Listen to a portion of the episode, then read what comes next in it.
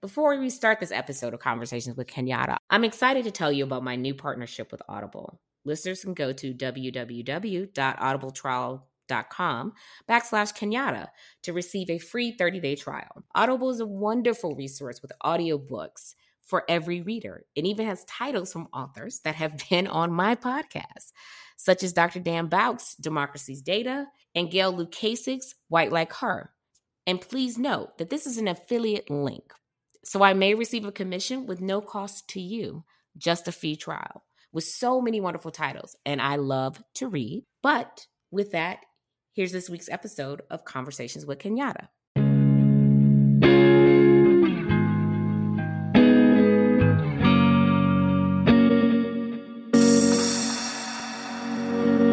Welcome to episode 20 of Conversations with Kenyatta. Today, I'm joined by Maureen Taylor, the photo detective, and Maureen uses photo clues to help us learn more about our family history. Thank you so much, Maureen, for coming to Conversations with Kenyatta. Um, I'm excited to find out a little bit more actually about your uh, background in genealogy. I've known you for years, but I don't think I've really heard sort of your origin story in genealogy my origin story. story. Yes. So, of, well, what sparked your interest in genealogy? You know, I went to a dinner once and we sat around the table and everyone told their origin story for family history. And I was like the only one with a history background at the table. They were like, I used to be a chemical engineer. Oh, I used to do this. And I was like, no, no, no. I've been pretty singularly focused on history and family history for a really long time. What got me started with it? I am not really sure, but I was just like a little kid, like maybe eight or nine years old. And I only had one grandmother that I knew. All everybody else had long gone. And I remember going up to my grandmother with a piece of paper and a pencil. And I was like, tell me who your parents are. And she'd be like, Oh, you don't really want to talk to me. I'll tell you about your grandfather's family. And then I'd say, Well, what about grandpa's family? and she could only tell me his parents. So I was like, well, we didn't get very far on that. Uh, but I'm not really sure what truly sparked the interest. I know my mom's family, they would talk more about family history stories. You know, my dad, nobody around to spread that news. So I'm not really sure. Uh, but I have been interested since I was nine, I think. And as a teenager, I convinced my parents who were not interested in family history when we were on a vacation to New Hampshire to stop at the New Hampshire State Library so that I could do some research for a little while. I had I had 30 minutes to go in there and do some research and the librarian couldn't have been nicer. My mom came in with me, of course. I still think about that and I think what were they thinking with their weird little daughter who said, "Can we please go to the New Hampshire State Library? That's what I really want to do on my vacation." I like that story though, because that shows you, as you said, you um, have a background in history and it shows your interest in family and starting at a young age and kind of continuing, you know, throughout and making it, you know, your career. So why did you choose to focus on photos? What what about photos do you love, like, or made you decide I want to be the photo detective? So my mom used to take out these little boxes of pictures you know, like we'd have a blizzard, right? And we're bored to tears. What are we going to do with these kids? How are they going to, how am I going to keep them busy? And so she would take out these boxes of photographs and we would go through them. And they're not really old photographs, Kenyatta. That's, that's my big secret as the photo detective. I don't actually have a whole lot of old photos. That's why I like looking at everyone else's. uh, and she would tell me the stories. And then, you know, as I got older, the stories would deepen a little bit more and some of these people I knew and some of these people I didn't know. You know, she'd tell me about her parents. And then I was in college and I needed a job, right? I needed to I needed a job. And I thought I was going to go to I thought after college I was going to go to museum school. That's what I thought mm. I was going to do. And all my uh, graduate school applications arrived late. It was like wow. fate. It was like the fickle finger of fate came down and said, these applications will never be submitted. And my job at the time was working in the school library. And my boss said, Hey, they're hiring over at the local historical society. I'll, I'll give you a recommendation. Why don't you go over there? And so I did. They interviewed me and I got this job, amazing job. half the day I did help people with their family history, and half the day I worked with the photo collection. And there was just, there's just no going back. That's awesome though to hear that. And that's funny that all of the like every application was late. I had four of them. They all were late. They all came back. I was like, really?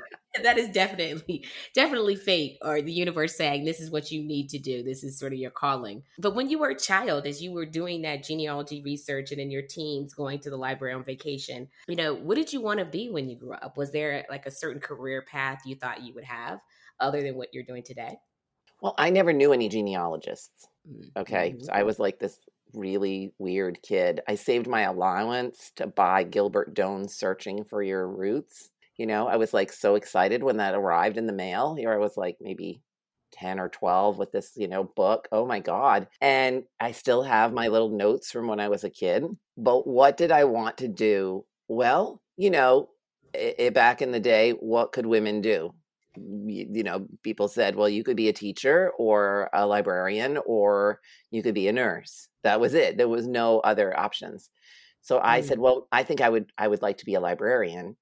And then I read a book about archaeology and I thought, mm-hmm. this is it. This is it for me, digging up the past. I am going to love this. I'm going to be an archaeologist. And that thought lasted in my brain until I was in college, first year of college, and I took an archaeology class and we sat there and we counted seeds. And I thought, no, this isn't for me. I don't have the patience for that. and my uh, my advisor at the time was like, you know, you should really just just do history. You should, you should just become a history major. It's mm. really more exciting, and it was, and it continues to be. But yeah, mm. I, the little the little Maureen thought, I'm going to be an archaeologist. I'm going to go and discover hidden tombs in Egypt. Sounds very adventurous, of course. Yeah. Um, with your background in history, was there an area that you focused on when you were um, in school, a specific part of history, or? As a graduate student, you know, in undergrad, you just take everything. There's mm-hmm. not one thing that you focus on. You really have to take a sort of broad based, cut a broad based swath of history. I was always interested in women's history, mm. uh, always interested in, I was always interested in women's history. But as a graduate student, I became particularly fascinated with women who left their husbands and set out on their own. You know, the newspapers were full of those ads saying, I will not pay her bed and board anymore. And yes. then there were the uh, rebuttals saying, Oh, he's such a loser. Why would I want to live with him any longer? And I looked at endless divorce papers. And I just want to say that when I went to graduate school, I was pretty newly married. And my husband was like, Is this something you're trying to tell me? I was like, No, no, this is absolutely not. I, no, I just am totally fascinated with these women who decided that this was this was something not for them and they were going to go out and set off and do something better there was one woman i can't remember her name right now uh, her divorce papers contained a document that everyone in the town signed saying you know you should really give her the farm because she worked it all these years. He actually did nothing. And every member of this little village signed the divorce and, wow. and in support of her. That's very that's interesting. That's very fascinating. I have seen those ads and didn't really I was trying to understand the context of them, right? Because I didn't know why they were there. I mean, I've seen them in passing. Actually, have seen them through someone in my family. So that's pretty interesting. Did you say that? pretty close relative too, not too distant, you know, not too far back. And I didn't understand why he put that in the Detroit Free Press, but now I know. So that's going to be an interesting family story that I'll share with my mother once we're done. yeah, I, I mean, when I was when I was in college, last year of college, and you had to write a paper, and I decided to look at all of these biographies of women written during the American Revolution and see, you know, how they were treated so women's history is definitely of interest to me. But I love photographs. I mean, we're not gonna we're not gonna not talk about pictures, but you no, can see you can see why I have that interest in the revolution, and then I have the interest in the photography. It's like mm, mm, mm, back and forth.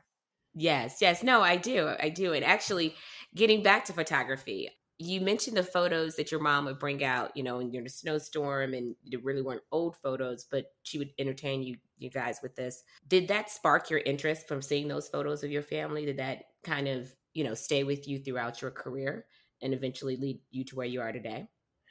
Well, again, I I was not aware of. I think at that point in my life, I didn't know. I knew one person who had gone to college. Mm right? I did not know anyone who were was interested in the things that I was interested in. Hmm. I was really the odd one in the family.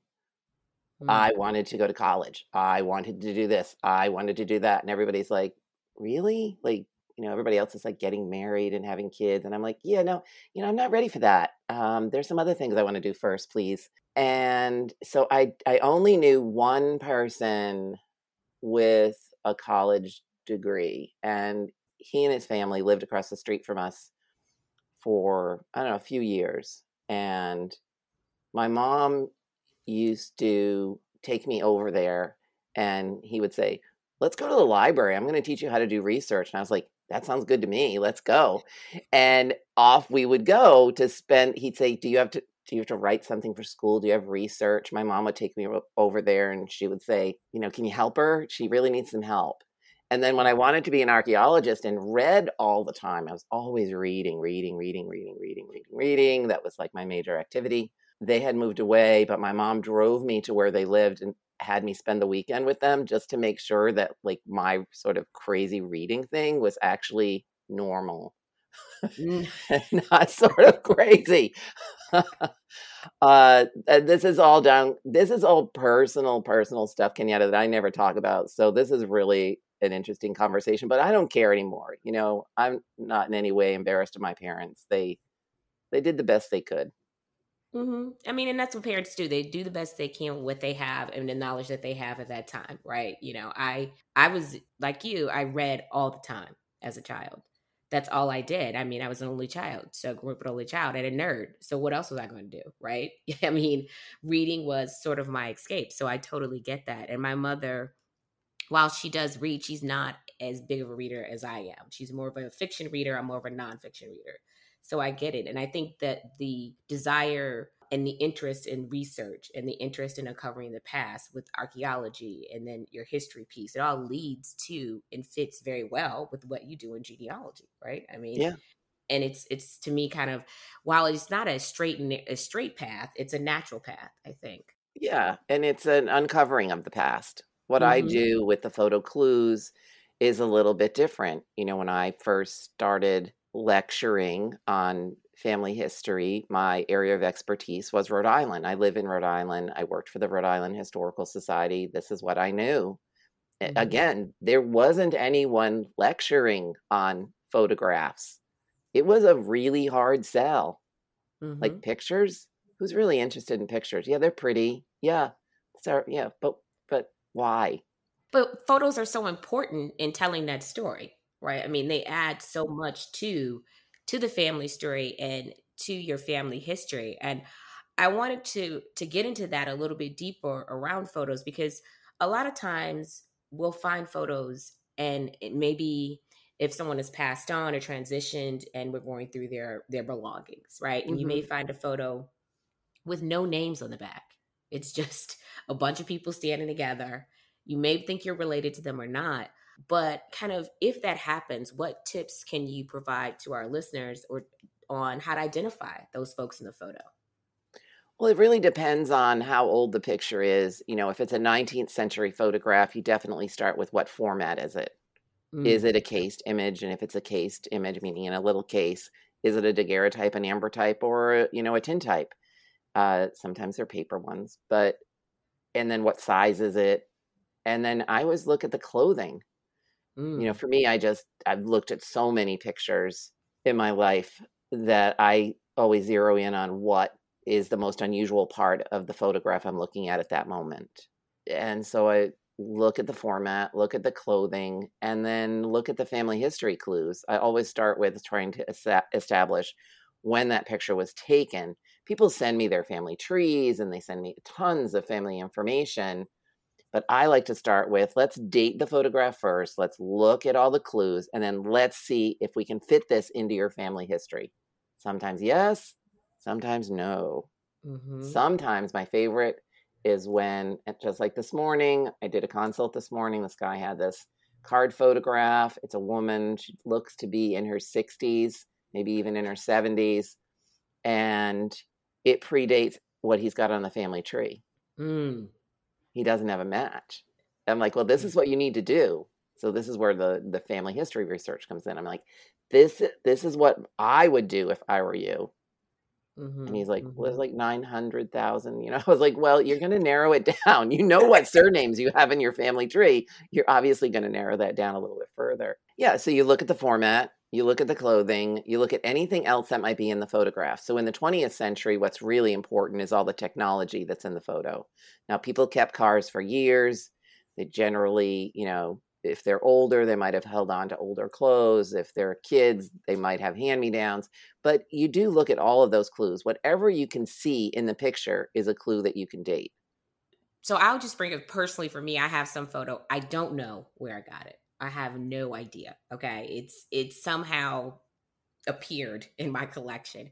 And it's a group of African American men standing in front of a, a building. And it appears to be in New York City dressed very nicely, nothing on the back. So I kind of feel like they were part of some league or some group. You know, could have been something connected to the NAACP or not. Mm-hmm. And I don't even know why I have it or if I'm connected to someone. You've given me some clues though, because looking at the clothing in the photo, right? They're very well dressed. It's in a frame. It's kind of like a gold frame and it's not too big, but also it seems like it has something in the back where it's hanging somewhere. So again, who gave not, it to you? I don't know. That's the thing. Oh. It's it's very, and I'm really trying to understand why I have it. I have I look at it every day because I want to figure it out. I just haven't taken the time to do it. But given what you said about the time period, the type of photo, as well as the clothing, I think now, that's the big thing. The fashion. Can you identify the building?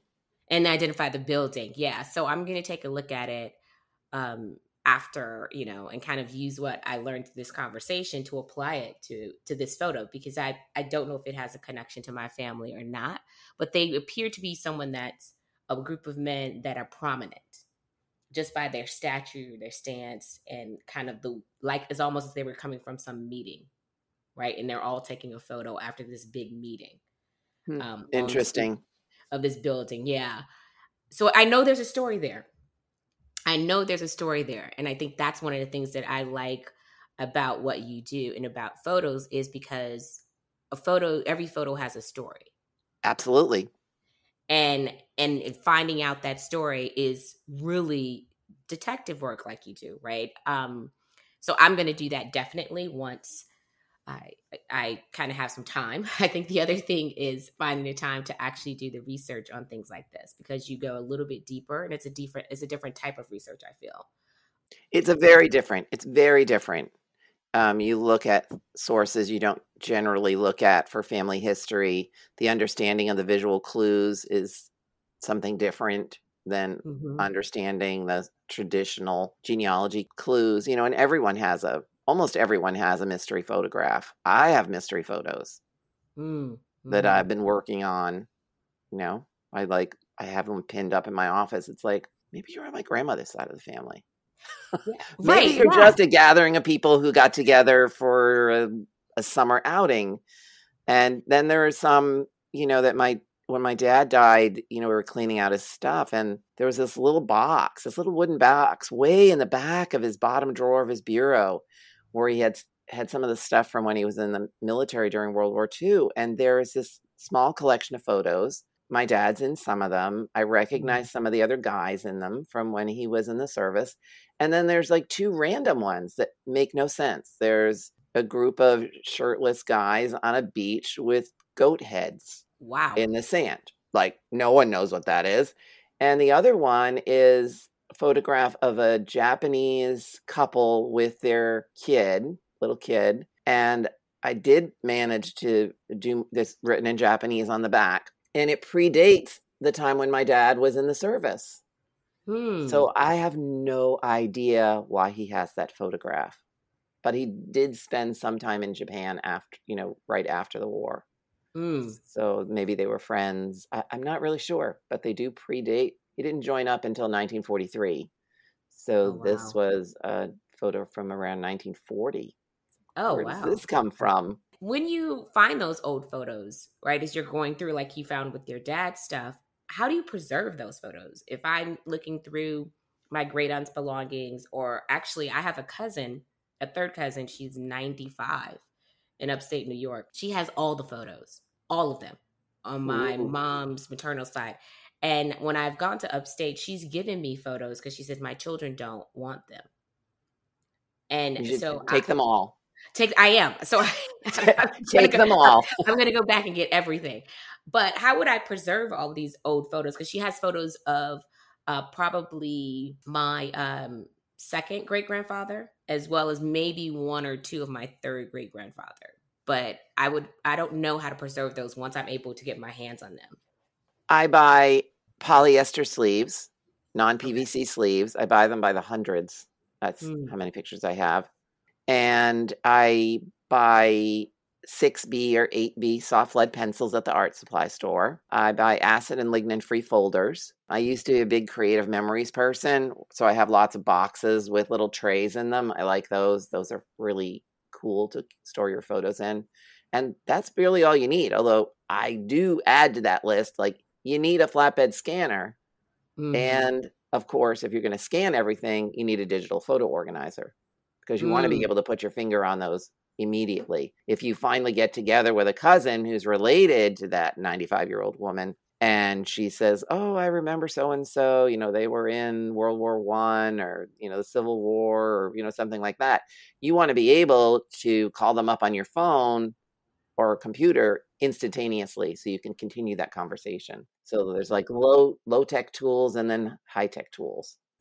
Talk to me a little bit about the digital photo kind of organizer or soft. Like, is there something that you would recommend or that you use to do that once you scan your photos? Yeah, I mean I use a flatbed scanner, Mhm. but I have one. I've always had one since they came out in the in the 90s, I think, scanners. And I use MemoryWeb Mm, and there's lots of options because you want to be able to keep track of the metadata.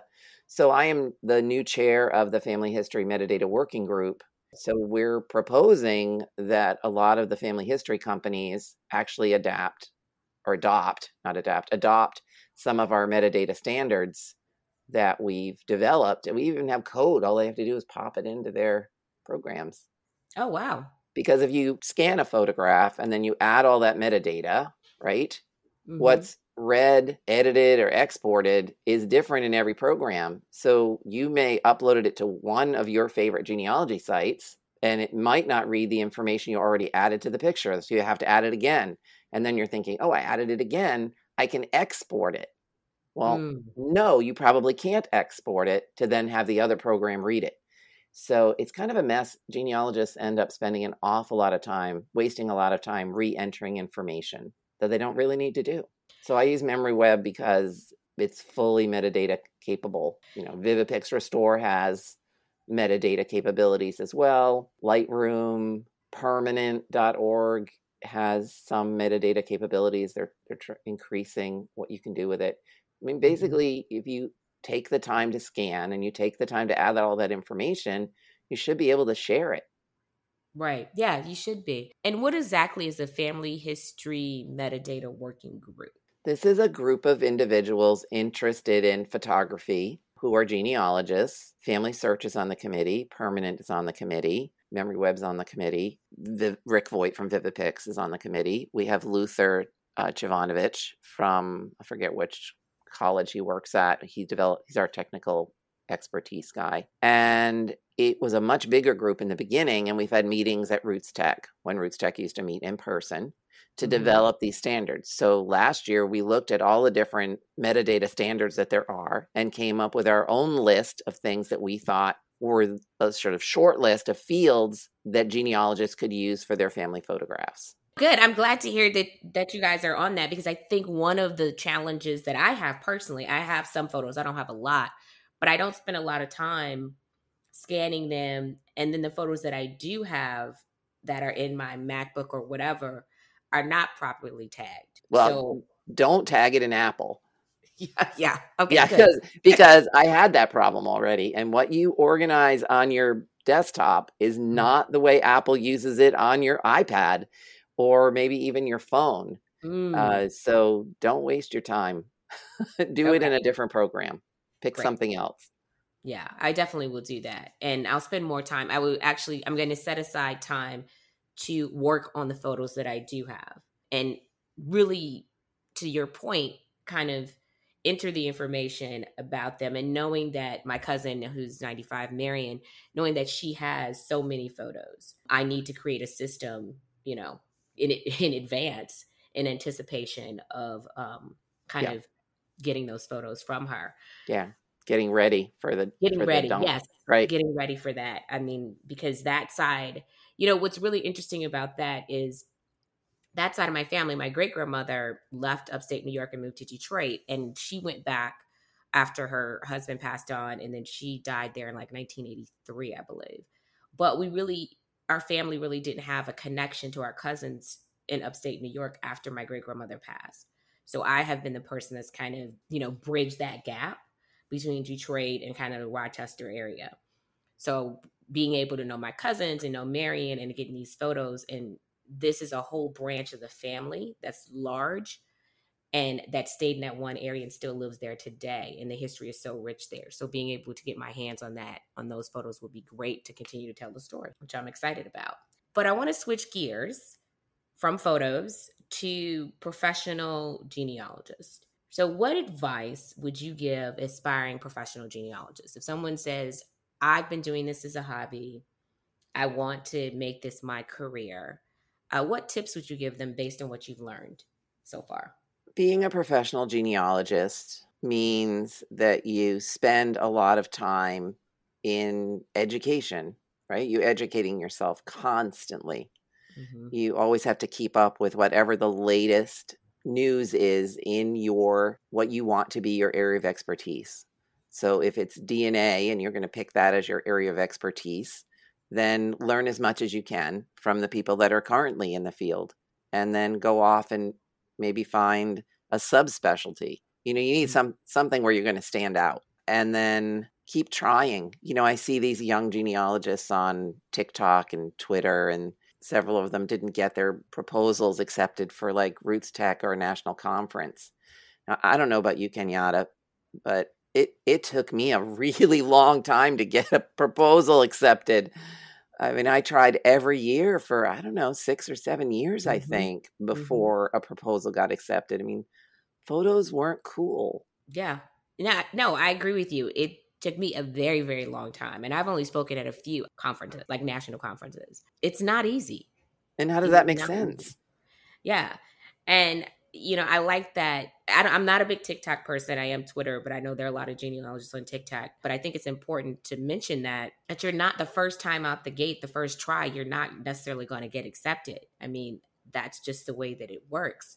But take the feedback. If, you know, if you're given feedback on your proposal on how it could be better, use that and continue to apply. or or ask an a more seasoned genealogist if they'll look at your proposal Mm-hmm. and say what did i do wrong here why didn't this get accepted and there's plenty of educational opportunities in our field Mm-hmm.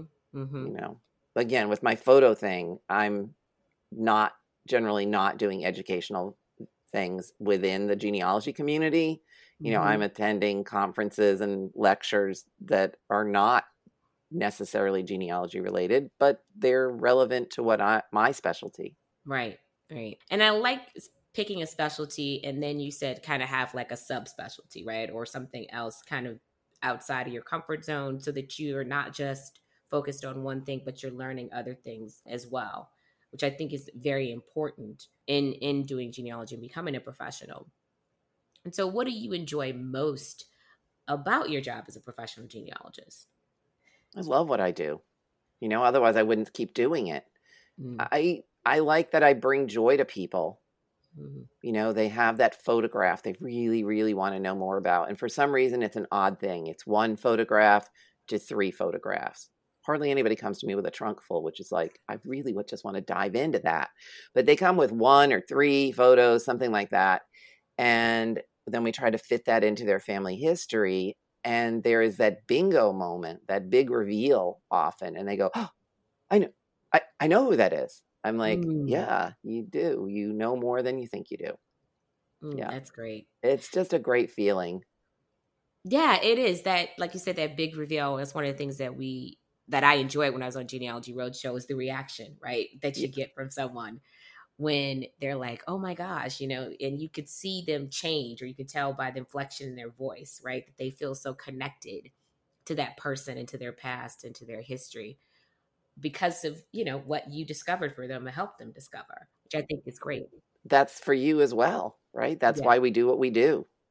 Yeah. A- oh, absolutely. And I think we're very lucky to have found and been successful in our our respective areas and be passionate and love what we do. Right. A lot of people don't have that luxury, don't have that opportunity. And I think it's great to pursue. That's why I want to always, that's why I always ask about aspiring professional genealogists and want to get advice because I feel like if you do what you love, then, you know, they say the money will follow, so to speak. But if you do what you love, then you I, I think it opens up a level of creativity and experience and just kind of personal satisfaction that you may not have if you're just going along, getting along, or doing a nine to five because you have to. I mean, sometimes you have to do that. I mean, I had to do that, you know, while I was filming Genealogy Roadshow, but I appreciate every day that I can make my own schedule. I can have conversations like this. I can help people, you know, and I can discover and learn every day. And I think that's what being a professional genealogist is about, in my opinion. Well, I wish I'd stepped away from you know regular paid employment a long time before I did. Mm-hmm. Um, I had a number of jobs, and I always uh, dreamed of just stepping away and doing this independent thing, and it took me too long to do that. Yeah, it's it's scary. You know, when I decided to leave my job in 2017, it was okay. This is it. You know, and I just I just made the decision, and I said, I wrote this book. I need to promote it. And, you know, either I'm going to do that or it, either it's going to be somewhat successful, or at least I attempt to make it successful by promoting it, or I'm just going to let it sit on the shelf.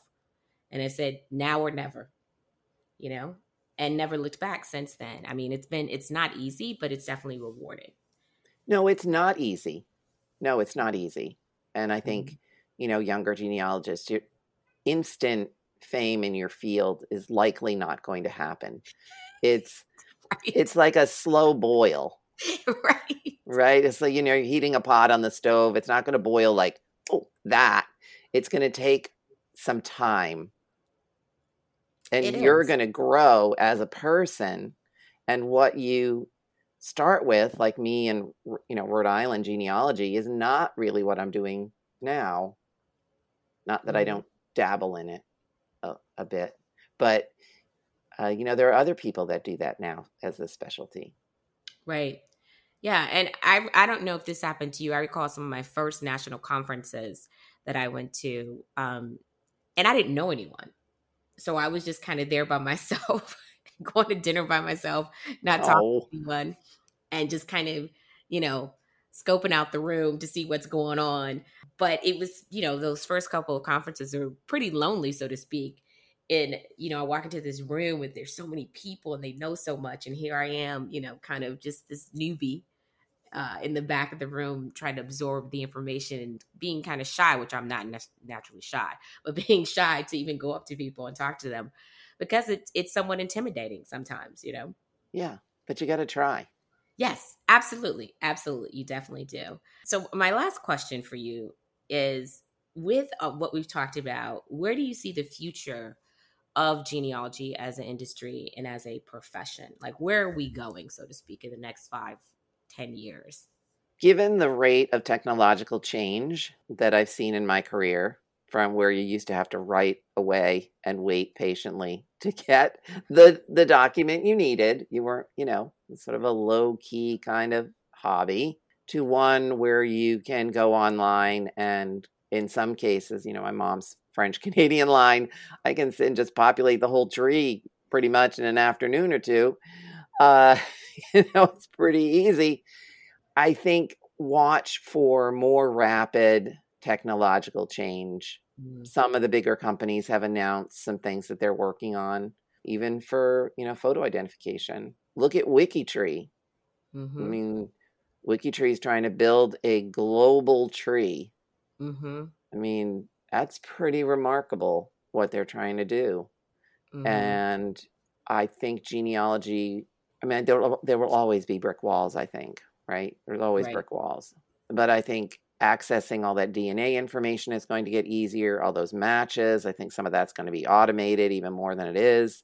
I think uh, all of what we do, more the more digital stuff there is, the more digital access, the the faster it is for people to build their family tree uh, Mhm. I think, but we're still going to need education. We're still going to need people to teach individuals, genealogists, how to interpret what they found.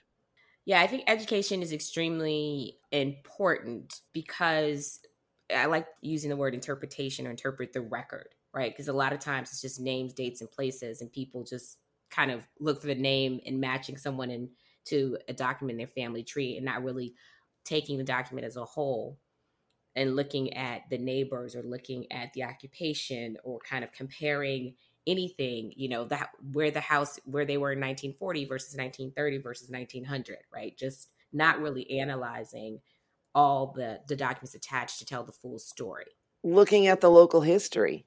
yes You know, Yeah. I like to do timelines for Mhm. the people in my family, especially the tough ones. And I do a timeline, and the timeline will include, you know, usually I do it for the couple, sort of like a group sheet. And I'll put all of the information I know about that couple, but I'll also insert what I know about sort of historical things that they might have done. And yeah, you know, Ancestry does that sort of automatically, right, on their tree. Mhm. It's not what I'm doing. I'm doing something a little bit different. I'm looking at it from a more personal perspective. And I insert photographs in that timeline and, you know, everything basically. And then in the timeline, by doing that, you come up with questions that you haven't answered. mm-hmm. yeah But only when you see it in that context do you see those questions. If you're just about name and date and place, you're missing the whole story. Absolutely, absolutely. You can see you see the holes in your family tree, right? The gaps there, like you said, and the questions that you come up with. And the other thing I have I listened to, and I her name escapes me right now, but the uh, new CEO of Ancestry did a um, had a, an interview at some conference I listened to, and she talked about going towards storytelling. Yeah. And I've seen that word pop up a lot in genealogy because we I talk a lot about telling your story and sharing your story, and I try to share my family story in various ways um, through articles and different things.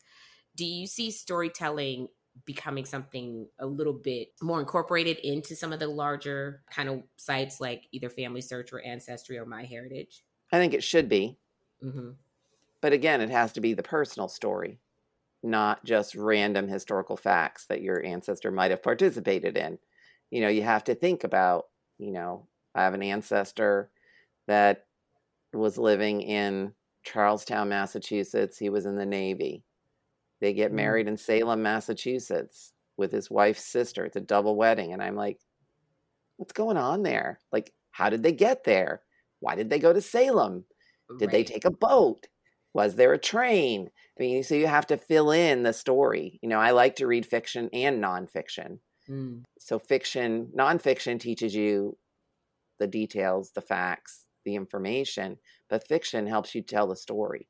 Mm, hmm That's that's a good point. And I've just for me personally, I've started to read fiction because I'm working on my second book. And so since my first book was more of a how to kind of matter of fact thing, I agree with you. Being able to reading fiction helps you helps you understand how to tell a great story, right? Yeah. Which is important. Um, any last thoughts uh, for listeners around the profession or photos or any other tips you'd like to share? Oh, geez. I don't know. Just enjoy your family history. Every, and so people always say, oh, I, I don't know if I believe Maureen or not, but every single family photograph collection is unique because it's because you're unique. I would definitely agree with that. If anybody has any mystery photos, they knew where to come. yes, that's true. They do. If you have any mystery photos, you know to go to the photo detective. So thank you so much for just enlightening me and my listeners on what you do, how you, you know, your origin story, very interesting, and how you found your spot in photos. And I'm excited to get started on organizing my photos, uh, scanning them, and really looking at a couple of mystery photos I have. One of my grand my uh, grandfather that I'm definitely going to focus on and oh, I find out. Oh, Kenyatta, I you know I want to see it. I know you do. I know you do. I never tire of looking at photographs. Yeah, I would. I would share. I would share it with you. It's from World War II, so I will share it with you. I'm not sure where it was taken. I have, you know, my dad told me a couple spots before he passed on where he thinks the photo was taken, but I just I don't know for sure. So we'll see. We'll definitely All right. See. All right. Well, thanks again. I appreciate Thank it. Thank you. Thank you so much, Kenyatta.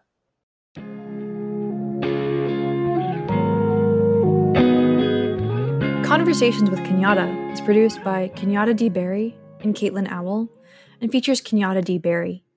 The music for this episode was Good Vibe by Ketsa. Follow Kenyatta on Instagram under the handle kenyatta.berry, on Facebook at facebook.com slash kenyattadb, and on Twitter at kenyattadb. You can also find more information on her book and upcoming events on her website at kenyattaberry.com.